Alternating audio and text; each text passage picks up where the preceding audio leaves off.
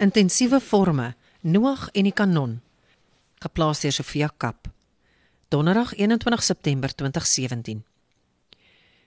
Een van die gereeldste en lastigste navrae wat ek kry, is oor intensiewe forme. Versamelname, vergelykings en intensiewe forme is groot gruwe vir onderwysers, vir leerders en vir hulle ouers wat moet help huiswerk doen, want die goed het in die taal versteen geraak en die jonger geslag moet hierdie gesteentes in hulle sakke dra in geval hulle dit sou nodig kry. En soms beland daar 'n vraag in die toets of die eksamen waarop daar nie 'n antwoord uit 'n agtersak te haal is nie, want die vraagsteller het iets uit sy of haar duim gesuig eerder as om staat te maak op die lys reliquieë agter die handboek. Ek glo daaraan dat jong taalgebruikers maar mag en moet kennis neem van wat in die taal gebeur het voor hulle by ons aangesluit het.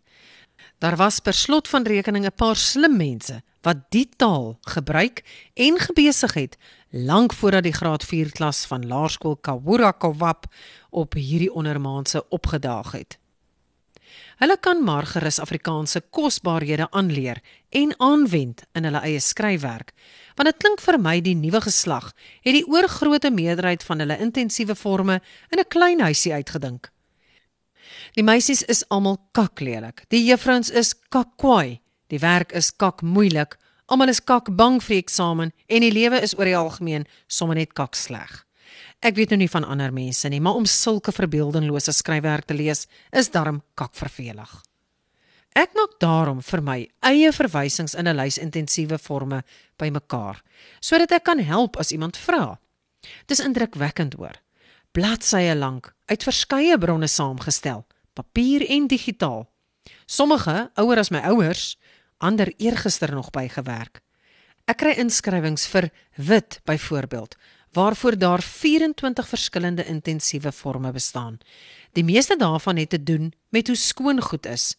Kraakwit, kalkwit, sonwit, skitterwit of hoe bleek iemand is, lakenwit, melkwit, siekwit, papierwit, lykwit. Wat my laat vermoed, dis ons oorouma grootjies wat hierdie goed geskep het. Net mense met 'n passie vir blousel en vlugsout kan met soveel verskillende weergawe vir dieselfde begrip vorendag kom. Maar daar is darm 'n beduidende bydrae oor dronkenskap ook. Wat beteken ons manlike voorsate was nou ook nie heeltemal op hulle bekke geval nie. Smoordronk, papdronk, duiseldronk, bibberdronk, katdronk, diepdronk, dikdronk, stomdronk. En ja, die immer gewilde poepdronk is ook op die lys. Ons praat alweer uit die klein huisie uit. Vir my is die lekkerste een in die groepie kanondronk. Ek weet nie heeltemal mooi hoekom dit my so beïndruk nie, want hoe dronkenskap en kanonne bymekaar pas, weet ek nie presies nie. Miskien is dit hoe lawaaierig jy raak as jy voggies jou vat. Miskien voel jy op die punt asof jy deur 'n kanonkoel getref is. Of miskien is dit die uitdrukking vir die gesofistikeerdes onder ons wat net getwalla raak op landgoedwyn uit die Simonsberg distrik. Hoe dit ook al sy, Dis 'n lekker woord en ek gaan vir hom iewers aanwend waar hy mooi pas en lekker skop aan my teks kan gee. Want skop gaan hy skop en gebruik kan 'n mens hom gebruik. Die plesier en die pyn wat die sap ons besorg is immers sedert Noag se dae al algemene kennis. In die soektog na intensiewe forme krap ek in 'n spul ou taalhandboeke rond wat onlangs op my boekrak beland het nadat my pa sy boekery verklein het en ek kom af op 'n geskrif deur professor T. Haleroe, een van die samestellers van die heel eerste AWS, getiteld Afrikaanse Taalstudies. Dit het reeds in 1937 verskyn en hy skryf daarin oor dieselfde goed as waaroor mense vandag redekavel. Die ge saam met werkwoorde wat op eer eindig, y en y en die gewraakte anglisismes. Het jy geweet die oudtydse en deftige waarde heer waarmee die ou mense briewe begin het, is eintlik anglisisties. Dit is 'n direkte vertaling van dear sir, sê professor Dr Leroux.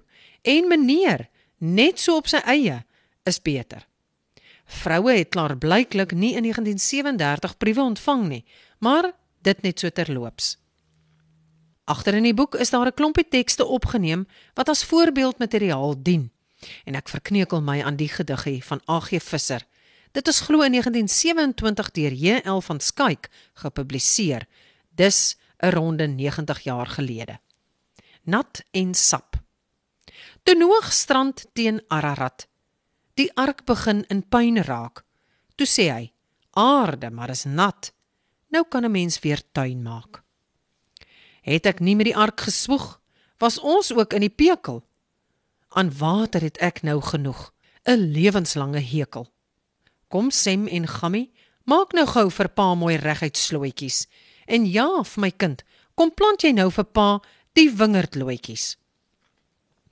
Die kromhout groei en Noag skink sy sap 'n bietjie later. Daarin is sedert meer verdrink as in die vloed se water.